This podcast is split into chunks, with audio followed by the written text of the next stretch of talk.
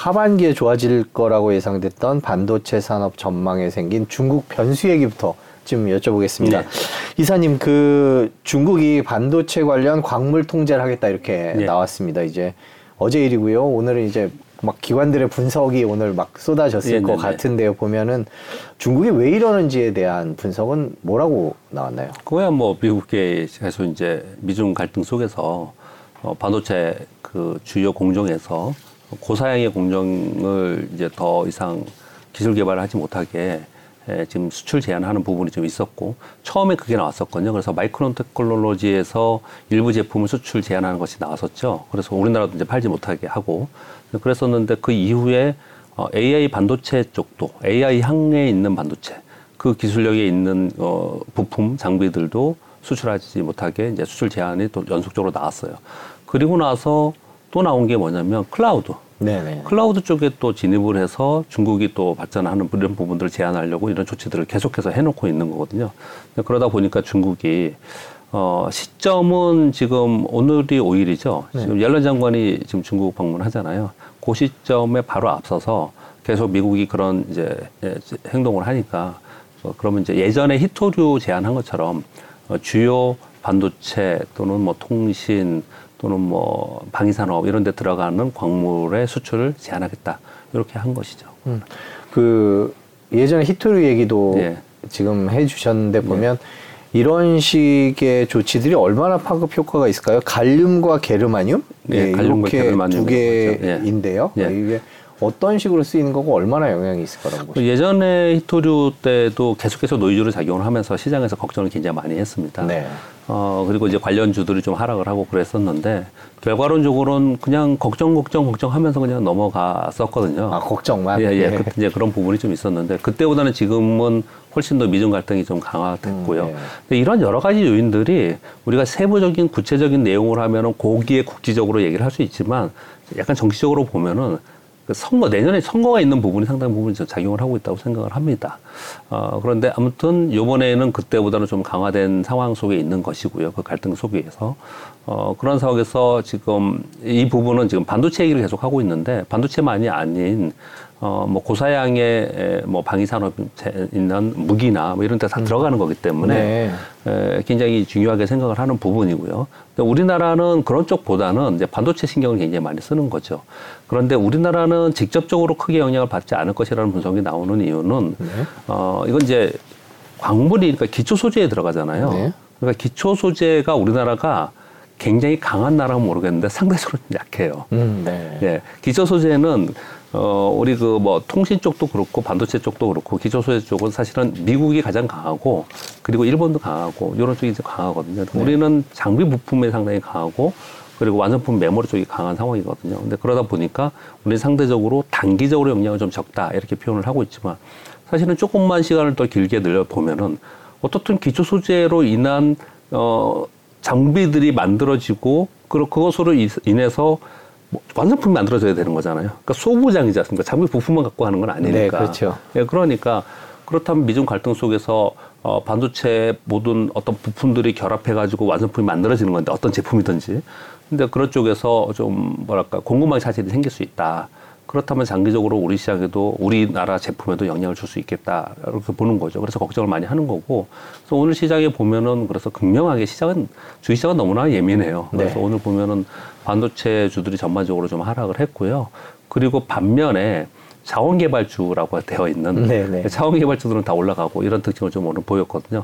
근데 이런 거는 시장이 굉장히 주식 시장이 굉장히 예민한 시장이기 때문에 그런 것들 영향을 받으면서 주가는 움직이지만 사실은 어 당장의 어떤 주가 주식이라는 게 기업의 이익에 연동하는 거잖아요.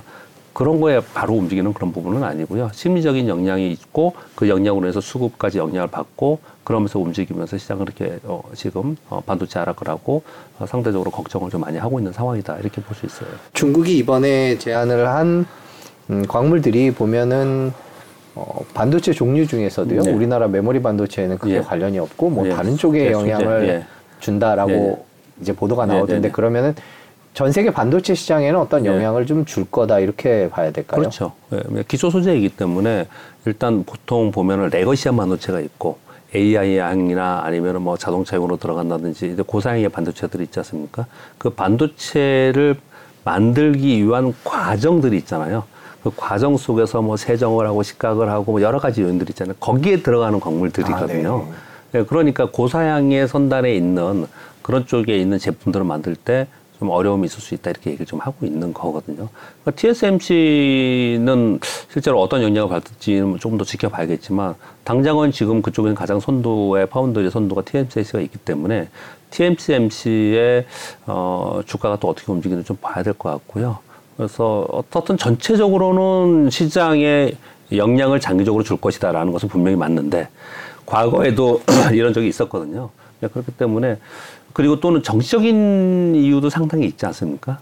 그래서 요것이 뭐 계속해서 더 확산되고 확산돼 가지고 문제가 될 것이냐 아니면은 이슈로 끝날 것이냐 이런 것들은 지금 단정하기 좀 어렵고요.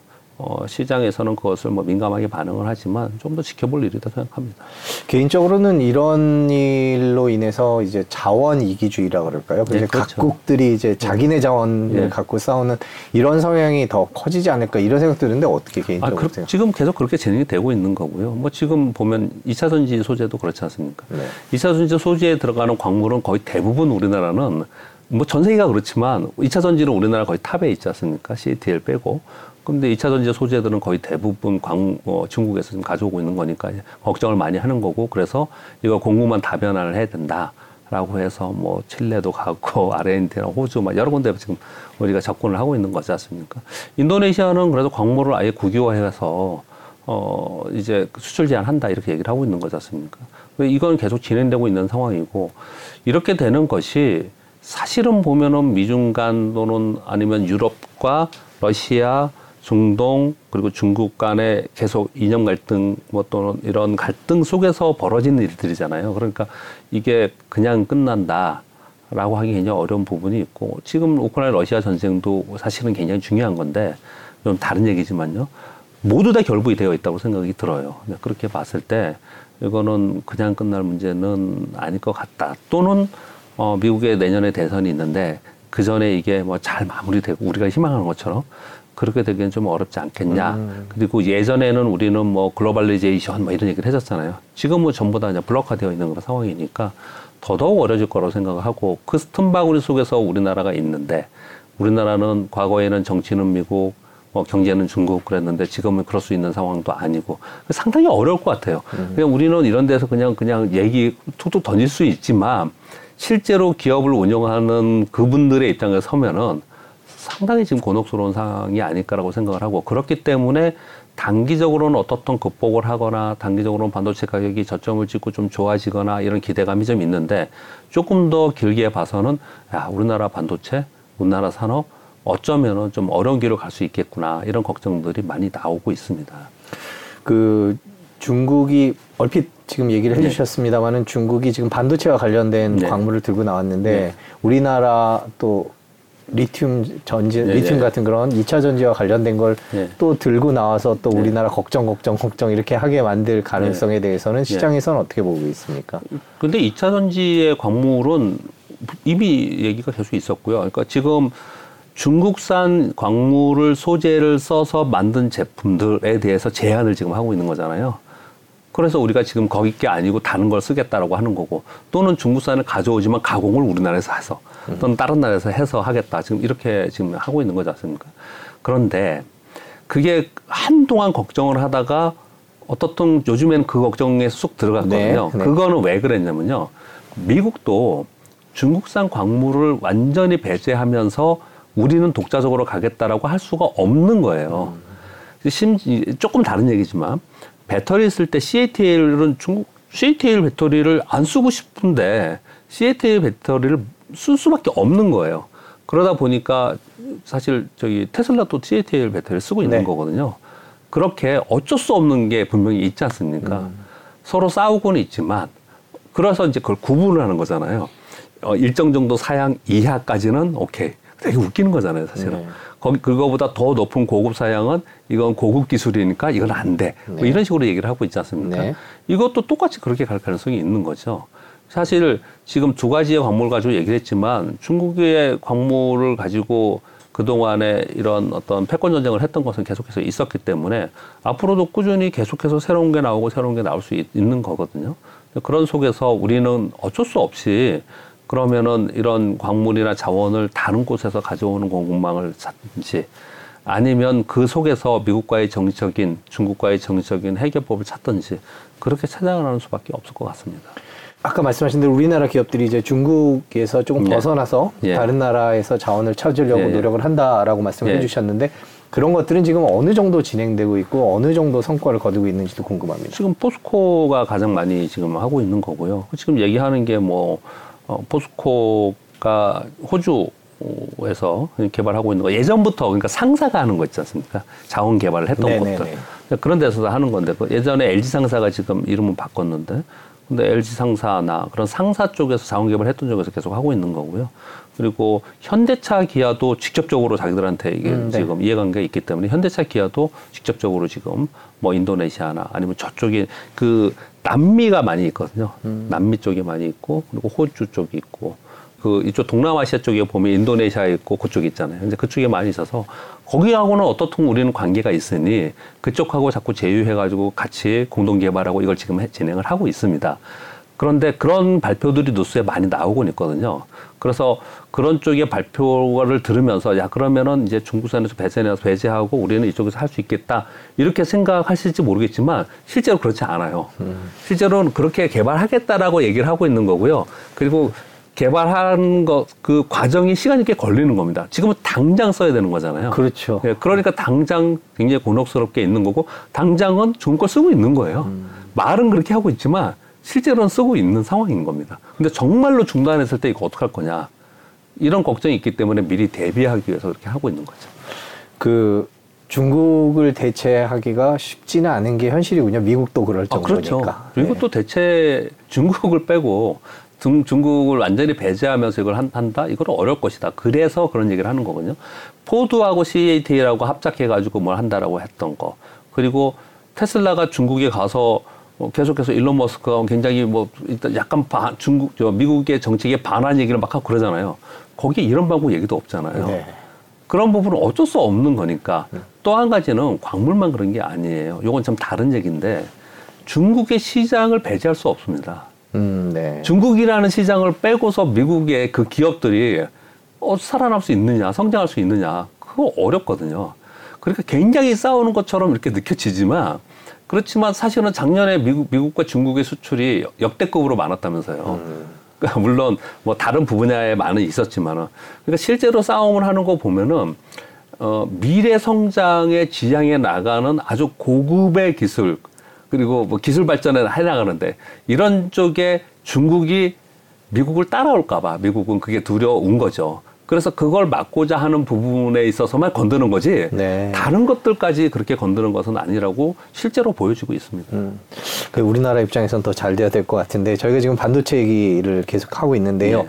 그 세계적인 투자 기관들이나 이제 우리나라 기관들도 올해 반도체가 어떻게 될 거다 이렇게 네. 전망을 했었는데 이게 변수가 많아진 것 같은데요. 올 네. 하반기 반도체는 어떨 거라고 전망을 하세요? 이런저런 뉴스들이 굉장히 있긴 하지만 그 이번에 노이즈도 나오, 나오고 하지만 일단 바- 하반기 반도체에 대한 기대감은 상당히 있습니다. 네. 그 왜 그러냐면은 일단 첫 번째 주식 시장이나 산업 사이클이라는 거는 좋았다가 나빠졌다라는 사이클이라는 게 네. 있잖아요. 지난 2년 동안 반도체가 안 좋았습니다. 반도체 디램 고정 디램 가격은 계속해서 하락을 했었고요. 근데 그게 이제 바닥을 치고 저점에서 왔다 갔다 하고 있는 그런 상황이에요. 더 이상 빠지지는 않고 있어요. 네. 네. 그래서 반도체 가격이 더 이상 빠지지 않고 있다는 점 때문에 좀 좋아진 거거든요. 근데 분위기는 그래서 어 이제 반도체 가격이 저점을 찍고 그걸 이제 평균 단가라고 하는 ASP라고 보통 이제 전문가들이 얘기 반도체 쪽 얘기하는 사람 얘기를 하잖아요. ASP요? 예. 네. 그렇게 얘기를 많이 하는데 이게 이제 저점을 찍고 2분기에 저점 찍고 터닝하면은 반도체의 이제 실적이 좋아지고 업황이 좋아진다. 요렇게 기대를 했던 거거든요. 근데 정말 그렇게 될 수 있을까? 라고 의심을 막 계속 하고 있었어요. 네. 그런 의심을 하고 있던 차에 호재성이 하나가 나온 거죠. 그게 엔비디아. 음, 네. GPU가 나온 거예요. AI향 그 네. 챗봇이 나오면서 AI향 어, 반도체가 급속도로 필요로 하다라고 한 거거든요. 그러면서 지금 시장에서는 가장 각광을 받고 있는 게 이 반도체가 안 좋고 어렵다고 하지만 소위 말하는 HBM이라고 얘기하는 그 이제 반도체를 수직으로 쌓는 거예요. 수직으로 싸서 네. 그러니까 더 연산을 빠르게 하거나 뭐 이런 이제 기능이 더 있는 거죠. 이건 이제 후공정에 들어가 있던 거거든요. 네. 근데 그 후공정 기업들은 역사적 신고가를 내면서 주가가 오르고 있어요. 근데 그 HBM에 굉장히 많이 필요한 거예요, 그게. 네. 그런 것들을 지금 엔비디아에서 계속 요, 요구를 하는데 그걸 예전에 SK 하이닉스가 하고 있었거든요. 음. 삼성전자는 그쪽에 SK 하이닉스보다 점유율이 낮아요. 네. 그러다 보니까 SK 하이닉스는 주가는 훅 뜨면서 삼성전자는 상대적으로 부진한 그런 모습을 나타냈거든요. 여하튼 그건 주가의 측면이고요. 지금 소위 AI 향이라고 하는 반도체의 수요가 어마어마하다고 합니다. 그러다 보니까 엔비디아가 그 공급 수요를 쫓아가지 못하는 거예요. 그래서 이 대부분을 그 TSMC에서 하거든요. 네. 그래서 지금 엔비디아가 야 이거 지금 TSMC만 바라보고 있다가는 이거 지금 다안 되겠다. 그래서 야 삼성전자 너희들 우리 거 줘볼 테니까 한번 테스트 해봐. 그래서 3나노 테스트 해봐. 2.5나노까지 가지도 않고요. 뭐 4나노에서 또는 3나노에서 테스트 해봐가지고 되면은 너네 것도 좀 써줄게. 이러고 있는 거거든요. 네. 그런데 못 하고 있어요. 왜 그렇죠? 못 하고 있어요. 아직 그걸 못 하고 있는데 저는 그게 더 지금 우리 시장에서는 굉장히 중요하다고 생각을 음, 하는데 네. 좀좀 이따 설명을 드리고요. 네. 근데 아무튼 전체적으로 보면은 이제 반도체 디램 가격이 레거시한 제품들이 가격이 저점을 찍고 올라갔을 기대만 하고 있었는데 그런 상황 속에서 고사양의 요 제품들에 대해서 HBM이나 또는 DDR5 아직까지는 되지는 않았거든요. 근데 기대감이 있는 거고요. DDR5는 인텔의 CPU가 따라와줘야 되는데 그게 못 따라오고 있어요. 또 네, 거기는. 네. 그래서 아무튼 요런 것들이 지금 좋아지면서 거기에 대한 가격은 10배가 높다고 해요. 음. 고정 디램 가격보다. 레거시한 가격보다도요. 그러니까 그걸 팔면서 이익이 늘어난 거예요. 그래서 우리가 생각했던 것보다 어 생각보다 빨리 저점을 찍고 터닝할 수 있겠구나. 아. 요 기대감이 생긴 거고요. 거기에 또 한 가지는 삼성전자가 작년 말까지만 하더라도 어 감사는 안 한다 그랬었습니다. 그게 무슨 배짱인지 모르는데 계속 감사를 안 한다 그랬었거든요. 그러다가 어 디램 가격이 계속 떨어지면서 여기서 더 떨어지면은 이제 진짜 뭐랄까 비용도 안 나오는 거죠. 적자가 계속 생기는 거니까. 그러다 보니까 지난번에 실적 발표를 하고 나서 감사 얘기를 했습니다. 그러면서 마이크론 테크놀로지나 SK 하이닉스나 다른 데들은 다 감사를 미리 발표했어요. 네, 네. 삼성전자가 마지막에 발표를 했거든요. 그럼 삼성전자마저도 이렇게 감산을 하는구나. 그렇다면 재고가 엄청나게 쌓여 있었는데 그 재고가 지금 하반기에 가면은 이제 재고가 거의 오히려 소진되면서 오히려 부족할 수도 있는 상황이 될 수 있겠구나. 요 세 가지만 보면 보더라도 네. 그러면 아 반도체 섹터는 저점을 찍고 터닝할 수 있겠구나라는 기대감이 시장에 작용을 했고 그런 작용감이 있기 때문에 어떻든 SK 하이닉스, 삼성전자 좀 올라오면서 그 뒤에 있는 소부장들은 전체적으로 올라오진 않았고요. HBM에 속해 DDR5에 있는 후공정에 있는 기업들만 먼저 올라왔고 나머지는 올랐다 내렸다 지금 그러고 있는 상황인데 눈치 보고 있다가 삼성전자가 이번 주 금요일 날 실적 발표하거든요. 네네네. 어, 지금 원래는 엄청나게 나쁠 거다. 지난번 네. 적자였잖아요. 네. 요번에 한 천억 정도? 막 이런 얘기를 했었어요. 네. 그런데 야, 생각보다 다르다. 물론 뚜껑 열어봐야 되겠지만 9천억까지 나올 수 있다. 이렇게 지금 얘기를 하고 있거든요. 그러다 보니까 기대감이 생긴 겁니다. 그런 기대감이 실망으로 되든 안 되든 그런 걸 떠나서 전체적인 분위기를 봐서는 전체적인 분위기를 봐서는 아 반도체는 저점을 찍고 터닝하고 있는 것이라는 거를 많이 느껴져요. 그러면 이번 삼성전자 실적은 조금 어, 예상보다는 좋아질 거다 이런 전망이 더 많은 건가요? 원래는 안 좋을 거라는 전망이 더 많았는데 네. 어, 지금 분위기로 보니 그렇다면은 삼성전자 실적이 우리가 생각했던 것보다 높아질 수 있다라는 쪽으로 가고 있는 상황인 겁니다. 네. 근데 사실 실적 발표는 나와봐야지 않은 네, 거라서 그렇죠. 네, 그런데 예상보다 좀 좋게 발표되면 분위기는 좀 좋아질 수 있을 것 같고요. 그 원래 눈높이가 낮아져 있었어요. 그렇기 때문에 낮은 상태에서 좋게 나오면은 굉장히 좋았을 텐데 요즘에는 어, 생각보다 괜찮다라고 하면서 주가가 이미 좀 올라와 있는 상태라서 거기에 부합하지 못하면은 그러면 또 시장은 또 실망할 수 있는데 사실 그런 건 주가의 측면이고요. 음. 네. 주가의 측면이고 전체적인 반도체 섹터의 측면에서 보면은 저점을 찍으면서 터닝하면서 좀 올라가는 쪽으로 사이클이 돌아가고 있다는 것은 분명한 사실이지 않을까 네. 그렇게 생각을 하고 있고 아까 그 광물 중국이 이제 노이즈가 발생하는 거하고 연결해서 잠깐 좀 말씀을 드리면요. 네. 제가 지금 말씀드린 거는 굉장히 단기적으로 보는 거고 주가의 측면에서 말씀을 드리고 있는 겁니다. 그런데 반도체 산업 전체적으로 볼 때는 상당히 걱정스러운 부분이 많이 있습니다. 어, 그 말씀 한번 꼭 드려보고 싶은데요. 일단 뭐 섹터를 보시는 분들이나 아니면은 뭐 우리나라 경제를 보시는 분들, 우리나라 경제는 반도체가 뭐 죽으면은 뭐 전체적으로 안 좋으니까요. 그렇죠. 예. 그래서 그 전체적으로 볼 때 반도체를 좀 보셔야 되는데요. 네. 어, 장기적으로 좀 걱정하는 부분이 어떤 부분들이냐면 미중간 자꾸 패권 경쟁을 하고 있으니까 그 사이에 끼어가지고 음, 네네. 참 곤혹스러운 부분도 상당히 좀 있거든요. 그런 사이에 어 불과 몇 년 사이에 TSMC하고 삼성전자의 파운드리 부분이 엄청나게 자꾸 자꾸 벌어지고 있어요. 음. 전 세계 시스템 반도체 글로벌 점유율이 우리나라가 한 6%, 5%, 6%뿐이 안 됩니다. 우리나라가 맨날 반도체 강국이라고 하잖아요. 시스템 반도체 쪽 부분이 안 되거든요. 거기에 팹리스 반도체 쪽 있잖아요. 네. 여기는 1%도 안 돼요. 근데 그만큼 우리나라는 그 메모리 반도체 치중에 있고 고사양의 시스템 반도체나 그래서 처음에 말씀드릴 때도 우리나라의 기초 소재나 이런 거는 미국이나 일본이 훨씬 더 우세하다 이런 표현을 드렸잖아요. 그래서 우리나라는 사실 그쪽이 좀 뒤처져 있는 건 분명한 사실이거든요. 파운드리 우리가 TSMC 뒤진다 이런 거 생각해 본 적 있습니까? 근데 뭐 지금은 뭐 점유율 차이가 엄청나게 나고 있는 거거든요. 점유율 차이가 왜 나겠습니까? 애플이나 엔비디아 이런 들이 계속해서 어 TSMC 주는 이유는 걔네들이 잘하니까 주는 거겠잖아요. 네. 네. 기업이 그들이 이뻐서 대만이 한국보다 더 좋아서 그런 건 아니지 않습니까? 근데 그쪽에서 지금 얘기하는 뭐 선당 공정에서 이나노 얘기 자꾸 하고 있는데 이나노는 아직까지 현실적으로 뭐 수율 자체가 나오지 않는 거고요. 삼나노도 서로 좀 어렵다고 하는 거거든요. 근데 지금 TSMC는 삼나노 공정을 하고 있고요. 그리고 이나노 공정이 완공되면은 그것을 수구, 수요를 받겠다는 밴더들하고 협상까지 하고 있다라는 뉴스들이 지금 전해지고 있어요. 근데 우리 삼성전자는 지금 3나노에서 어, 지금 아까 말씀드렸던 것처럼 엔비디아에서 3나노를 가지고 야 수요를 맞춰봐 그랬더니 아직까지 결과가 안 나오고 있는 그런 부분이 있어요. 그러니까 전체적으로 다 안 나온다는 부분이 아니고 그들이 요구하는 부분에서 그러는 거거든요. 이런 부분들이 있었는데 왜 그런가를 이렇게 가만히 생각을 해보니 저는 뭐 주식시장에 있는 사람이지만 산업을 보면서 가만히 생각해 보니까 이런 거예요. 전 세계 그 시스템 반도체하고 팹리스의 에, 시장 점유율이 글로벌 점유율이 어 뭐 6% 우리 1%뿐이 안 된다 그랬는데요. 1위부터 10위 중에 1위부터 6위까지가 미국에 있고요. 그 다음에 나머지 4개는 대만에 있습니다.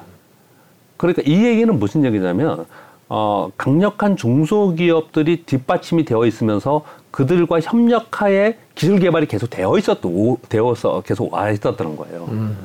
근데 우리나라도 저는 주식시장에 있기 때문에 우리나라도 보면 우리나라의 페미스 업체나 시스템 업체들, 시스템 기업들, 반도체 업 기업들이 꽤 있습니다. 근데 이들의 주가가 어떨 때 한번 올랐다가 어떨 때 빠지고 또는 전체적으로 우상향하면서 성장하는 그런 기업들 또는 글로벌리 정말 독보적인 기술을 가지고 있다라는 기업들을 찾을 수가 없어요. 왜 이렇게 됐는가를 생각을 해보면은 그냥 대형사 위주로 삼성전자 위주로 계속 온 거죠. 어제 삼성전자가 파운드리 2023 어제 뭐 무슨 세미나를 회의, 예. 세미나를 네, 했습니다. 네. 거기서 여러 가지 얘기를 했는데 요번에 굉장히 위기의식을 느낀 거예요. 자꾸 뒤따라간다. TSMC 이렇게 지치면 어떡하냐. 그러다 보니까 메모리 쪽에 그 팀장 두 명을 전격적으로 교체를 하면서 그러면서 얘기한 게 뭐냐면 앞으로 우린 삼성전자에서 파운드리 공정에 있는 쪽에 중소기업의 공정 기술을 일부 공유할게. 그리고 너희들이 팹리스에서 만들어 오는 고사양의 기술력 있는 그런 반도체가 있으면 가져와봐. 우리한테 만들 수 있는 시제품을 여기서 만들어 줄게. 이걸 앞으로 할게라고 발표를 했어요. 네. 그래서 저는 굉장히 고무적이라고 생각을 하고 어찌 생각해 보면은 여러분들이 들- 그냥 일반적인 사람들이 들을 때는 우리나라에 여태까지 그렇게 안 하고 있었어? 이런 생각이 들잖아요. 근데 지금이라도 굉장히 우리는 그 기술력 있는 그 중소기업이 많이 있으니까 굉장히 좋은 발표를 했다고 저는 생각을 하거든요. 그런 부분들이 점차로 어, 더 확대되고 이런 속에서 우리 빨리 쫓아갈 수 있을 거라고 생각이 들어요. 요 말씀을 드린 이유는 늦, 늦어 우리가 지금 어떤 부분에서는 뒤따라가고 있다라는 거거든요.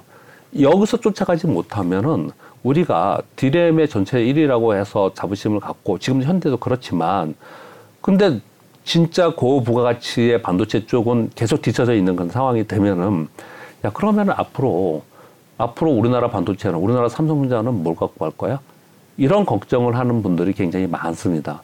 그래서 삼성전자의 장기 투자가 맞는가? 이런 걱정을 하는 분들이 네네네. 많거든요. 근데 그렇게 삼성전자나 우리나라 반도체 쪽에 장기 투자하시는 분들은 지금 말씀드리는 이런 부분들을 함께 고려해 가면서 그 추이를 봐야 되지 않을까 그렇게 생각하고 있습니다. 뉴욕 타임즈는 삼성이 AI 주도 목표를 내놨지만 뭐 회의론이 나오고 있다 이런 얘기를 했습니다. 그뭐 지금 나와 말씀해 주신 네. 그런 생태계 말고도 다른 이유들이 좀 있을 것 같습니다. 어떻게 보세요? 그러니까 우리나라 반도체 쪽도 걱정을 많이 하지만 삼성전자에 대한 우- 애정이 있지 않습니까? 네네. 우리나라 네, 투자자들은 그렇죠. 네. 대부분 그리고 삼성그룹에 대해서 물론 뭐 그렇게 생각하지 않는 사람들도 있겠지만은 어, 삼성전자가 잘 돼야지 되는 뭐 것은 확실한 거고요. 근데 삼성전자에 대해서 약간 비관적으로 얘기하는 쪽은 어떤 개념이 있냐면 아이폰 판매 대수는 스마트폰은 더 늘지 않아요. 판매 대수가. 그런데 수익은 계속 늘지 않습니까? 그럼 뭐 때문에 수익이 더 느는가라고 봤을 때 겨, 어, 충성도 있는 고객이 애플이 신규 사업을 할 때 계속해서 써주기 때문에 그러는 거거든요. 그래서 계속 창출되는 거지 않습니까? 근데 그것만 갖고 얘기할 수 있는 부분은 아니고 그러면 스마트폰 다음에 애플은 뭐야? 라고 했을 때 애플은 애플 헤드셋이나 아니면 MR셋이나 아니면은 애플 카라는 시- 새로운 걸 뭔가 확, 확실하게 보여주는 게 있어요. 테슬라는요. 테슬라 테슬라 카가 있고 우주항공이 있고 확실하게 보여주는 게 있지 않습니까? 얘는 이걸로 여기까지 왔고 그 다음엔 이걸로 여기까지 갈 거고 이런 이런 것들이 있잖아요. 네네네. 그러면 여러분들이 생각하시기에 삼성전자는 뭐가 뭘로 다음에 가죠? 뭐 이런 거예요. 음. 그런 것들을 저- 자꾸 보여줘야 되거든요. 요즘에 현대 기아차 뉴스가 훨씬 더 많습니다. 왜냐하면 현대 기아차는 요즘에 뭐 판매 대수가 늘고, 늘고 이익이 늘어나는 것도 있지만 그렇게 단편적인 게 아니고 현대 기아차는 앞으로 전기차로 확실하게 성장할 수 있는 게 눈에 보이지 않습니까? 그런 것들을 보여줘야 된다라는 건데 삼성전자에서 우리 소위 맨날 얘기하는 게 삼성전자 세 가지잖아요. 가전하고 스마트폰하고 반도체지 않습니까? 가전하고 스마트폰이 그만큼 성장할 수 있는 뭐가 있느냐? 아니잖아요. 그러니까 삼성전자가 얘기했던 건 뭐냐면 연초에 얘기했던 건 로봇으로 가겠다. 근데 로봇은 아직까지는 좀 뭐라고 표현할까 좀 작거든요. 사이즈가 작고 그걸로 다- 될 수가 없거든요. 그럼 결국은 반도체인데 반도체 뭘로 갈 수 있느냐 가- 가야 되느냐 파운드리 선단 공정으로 가야 된다는 거예요. 그런데 그게 우리 삼성전자보다 더 먼저 앞선 애들이 생겨버렸네. TSMC가 생겨버렸는데 그리고 어, 주- 미국은 미중 간 그 경쟁 구도 속에서 소위 반도체법이라는 걸 통과시켰잖아요. 그걸 우리 이퀄 관계로 뭐라고 표현합니까? 인텔법이라고 표현을 할 정도로 자국의 반도체 기업들을 성장시키려고 하는 거잖아요. 꼭 우리는 그 틈바구리에 있다라는 거죠. 그러면 우리나라가 무조건 일단 파운드리 저기 파운드리 부분에서 저 기술력으로 TSMC를 쫓아가야 되는 거예요. 근데 그걸 내놓지 못하고 있거나 아니면 앞으로 하겠다고 자꾸 얘기를 하고 있는 거죠. 이 부분을 보는 게 굉장히 중요한 것이고 그리고 좀 삼성전자를 바라보면서 좀 답답하게 보는 부분이 있다. 네, 그렇게 좀 해석하시면 될 것 같습니다. 네, 그렇군요.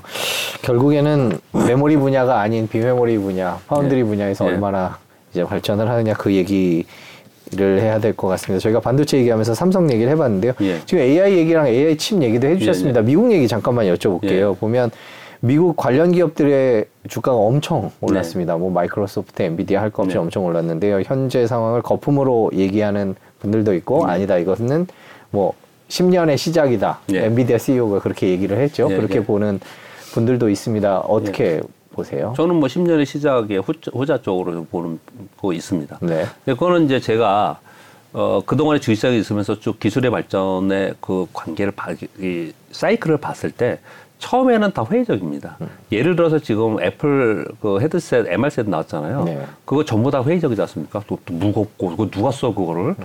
500만이나 되는 거를 하지 않습니까? 처음엔 다 그랬습니다. 테슬라 처음에 전기차 만든다고 할 때 그렇게 하지는 않았지만 처음에 전기차 만든다고 할 때는 옆에 차의 옆 사이드를 전부 다 태양광으로 해가지고 태양광으로 간다 그렇게 했었는데 지금 그건 아니지만 처음에 얼마나 그 비판적인 의견이 많았습니까? 그렇지만 해냈잖아요. 그렇게 돼- 지금 기술 발전은 와 있지 않습니까? 그러니까 모든 기술 발전은 그런 것 같아요. 그거를 우리 경제학 용어의 chasm 이론이라고 하고 어 이건 뭐냐면 어떤 기술이 신기술이 나왔을 때 그 신기술이 직접 상용화되어서 우리의 일상생활에 들어올 때까지의 갭이 있거든요. 그 갭 속에서 기술 발전으로 인해서 주가는 많이 뜨고 그렇지만 야 아닌가 아닌가 봐. 그러다 주가가 또 떨어질 수도 있어요. 근데 결국은 그런 시행착오를 겪으면서 간다라는 거죠. 뭐 대표적인 게 지금 우리나라에서 아무튼 주식 투자자들은 가장 관심 있는 게 2차 전지인데 2차 전지 너무 고평가 아니야? 막 이렇게까지 뜨는데 뭐 에코프로는 이제 93만 원까지 하고 막 이제 그랬단 말이에요. 그게 올라갔단 말이에요. 이제 100만 원 바라본다. 뭐 이런 얘기까지 막 하고 있으니까 오버한 거 아니야? 지금 약간 다른 얘기를 드렸지만 항상 새로운 신규시 나올 때 그랬거든요. AI도 똑같이 그렇게 봐야 되지 않을까로 저는 생각을 합니다. AI 산업은 이제 시작이다라고 보면 최근에 이제 논란이 됐던 건 AI 나스닥 같은 경우에 예. AI 랠리가 예. 이제 넘어간 거 아니냐. 아, 주가 측면이요? 네, 주가 네. 측면에서는 예. 또 어떻게 보세요? 고평가 됐다고 얘기를 많이 하지 않습니까? 네. 근데 아까 그래서 그 말씀을 드린 거예요. 캐- 이제 chasm 이론을 얘기할 때 항상 같이 따라 붙는 게 S 커브 이론인데 S 커브를 왜 S 커브라고 그러냐면 처음에는 이익이 안 따라오거나 아니면 고평가라고 할 정도로 주가가 많이 올라요. 네. 근데 얘가 너무 오버했잖아. 지금 그런 거잖아요. 네. 너무 오버했잖아. 네. 그러면서 얘가 실제로 주가가 좀 떨어져요. 그런 주춤주춤 합니다. 근데 떨어지긴 하지만 이거는 허상은 아니잖아. 네. 이렇게 발전하고 있잖아. 이러고 있다가 실제로 아까 말씀드린 상업화하면서 제대로 한번 시장이 주가가 상승하고 그렇거든요. 그러니까 지금은 또 올라온 상태에서 좀 주춤하고 있는 그런 단계로 들어갈 수 있다라고 걱정을 하는 거고 이게 그 주춤 한다라는 게 표현은 이렇지만 주가가 좀 떨어지지 않겠냐. 주가가 좀 떨어지면 결국은 지수는 떨어지고 지수 떨어지면 미국 시장 좀 떨어지고 우리 시장도 거의 영향받으면 떨어지지 않겠냐. 조만간에 그런 게 오지 않겠냐라고 얘기를 하는 거거든요. 근데 그것을 이제 쏠림 현상으로 봐야 되는데 어, 쏠림 현상은 뭐 너무 많은 얘기를 듣는지 모르겠지만 어떤 때에 쏠림 현상이 나타나냐면 굉장히 경기가 좋고 주식시장에 돈이 풍부한 유동성일 때는 쏠림 현상이 나타나지 음, 않습니다. 네. 왜냐하면 너도 오르고 나도 오르고 다 같이 오르고 그냥 돈이 풍부하기 때문에 이것도 오르고 저것도 오르고 그러거든요. 근데 시장의 유동성이 없거나 경기가 안 좋을 때는 특정한 섹터나 특정한 기업의 대장주로만 움직일 수밖에 네. 없거든요. 네. 그러다 보니까 그런 쏠림 현상이 나타나는데 그런 쏠림 현상이 어떠 어디에 그러면 그런 그 사람들의 자금이 이동하느냐 생각해 보세요. 만약에 경기 침체가 돌아온다면 경기 침체를 극복하면서 이겨낼 수 있는 기업이 어디겠습니까? 그럼 빅테크 기업들이에요. 그렇죠. 돈도 또는 네. 시스템 위기가 와서 시장이 박살났어요. 그래서 주가가 떨어졌어요. 그럼에도 불구하고 나는 끝까지 들고 있었을 때 다시 수익을 낼 수 있는 거 어디겠습니까? 그 빅테크예요. 그러니까 그게 가장 안전한 겁니다. 음. 네. 그러니까 거기에 쏠림 현상이 나타나고 있는 것이고 그 쏠림 현상에 의해서 그들의 주가가 올라가고 있는 거고 그러다 보니까 걔네들이 시가총액이 높으니까 주식이 올라가니까 이거는 이건 허수 아니냐. 월가에서 그렇게 얘기를 하는 거예요. 음. 걔들이 조정을 보일 때 시장은 좀 조정을 보일 수 있다. 이렇게 얘기를 하고 있는 거거든요. 그 말은 맞는 얘기라고 생각합니다.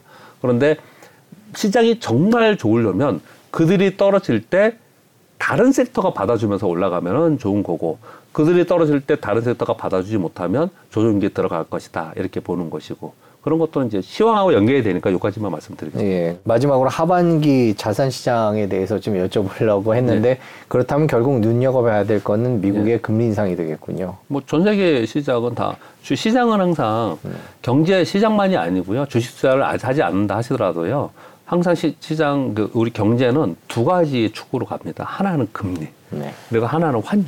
음. 이두 가지 축으로 가는 거잖아요. 근데 금리가 이제 더 이상 올리지 않고 여기서 동결할 거야 그러니까 시장은 그만큼 반등을 한 거고 또 여기서 경기가 박살나는 상황에서 금리를 떨어뜨리면 안 좋겠지만 경기가 그런 상황이 아니고 연착륙 하는데 금리를 서서히 낮춰주면은 그러면 뭐 진짜 우리 걱정하는 거 없이 그냥 갈 수 있는 거거든요. 그래서 금리는 그만큼 중요한 거니까. 그래서 금 하나는 금리 축으로 보는 거고요. 하나는 환율 측을 보는 건데 환율 우리 특히 우리나라는 환율이 굉장히 중요하지 않습니까? 네, 기업들의 수출도 그렇고 주식장도 그렇거든요. 근데 우리나라 환율은 미국의 뭐 딸린데서 보고서도 많이 움직이지만 우리나라 환율은 위, 위아라하고 같이 많이 연동하면서 움직이거든요. 근데 위아라가 요번에 요즘에 약세예요. 그래서 우리나라가 계속 여기서 1200원대 갔다 다시 1300원 올라오고 그러거든요. 그래서 당분간 여기 갇혀 있을 것 같은데 환율 측면에서 한 가지만 더 말씀드리면 우크라이나 러시아 전쟁은 벌써 2년 정도 됐나요? 네. 뭐 2년 됐으면 이거 뭐 5년 10년 가는 거 아니야? 옛날 아프가니스탄처럼 뭐 이렇게 마- 분석들 많이 하지 않습니까? 그건 어찌 어찌 될지 그것도 모르는 거잖아요. 그리고 이거 이건 역시도 다 정치적인 이유 뭐 선거가 있고 막 이래서 그런 것 같긴 한데 어 우크라이나 러시아 전쟁이 만일입니다. 만일에 우크라이나 러시아 전쟁이 종료가 되면 네. 휴전이 되든 종전이 되든 어떤 방식으로든 종료가 되면 그러면 전 세계 경제 분석과 전 세계 시황을 다 바꿔야 됩니다. 음, 네. 다 바꿔줘야 돼요. 네. 왜냐하면 이, 이 전쟁이 종료가 되면은 물가 확실히 떨어질 겁니다. 음. 그리고 위안화 저기 저 유로화가 강세가 돼요. 달러에서 떨어집니다. 네. 우리 원화 강세가 돼요. 아, 네. 이- 얘가 종료가 되면 이거 굉장히 중요합니다. 그래서 우리는 이 시황을 볼 때 우크라이나 러시아 업황을 볼 때는 우리 서두에 오늘 처음 얘기했던 미중 간 갈등 아, 요걸 봐야 되고요. 어떤 섹터에 투자해야 되는가는 요즘에는 미국 향이어야 돼요. 중국 향보다 중국 향은 지금 엄청 안 좋아요. 네. 엄청 안 좋습니다. 전부 미국 향이어야 되고 전체 시황을 볼 때는 뭐 다른 것들은 여러분 다 아시잖아요. 근데 굉장히 돌발 변수 중에 하나가 우크라이나 러시아 전쟁이다. 그걸 보시면서 시황을 봐야 되지 않을까 생각합니다. 네, 올 하반기에 환율과 금리 네. 눈여겨보고 남아있는 변수들도 봐야 된다는 말씀을 해주셨습니다. 예, 저희 경제자유살롱 SBS 뉴스 채널을 통해서 서비스되고 있고요. 구독과 좋아요 부탁드리겠습니다. 자, 오늘 긴 시간 고맙습니다. 또 상황 바뀌면 모셔서 얘기 드리겠습니다. 감사합니다. 고맙습니다. 예.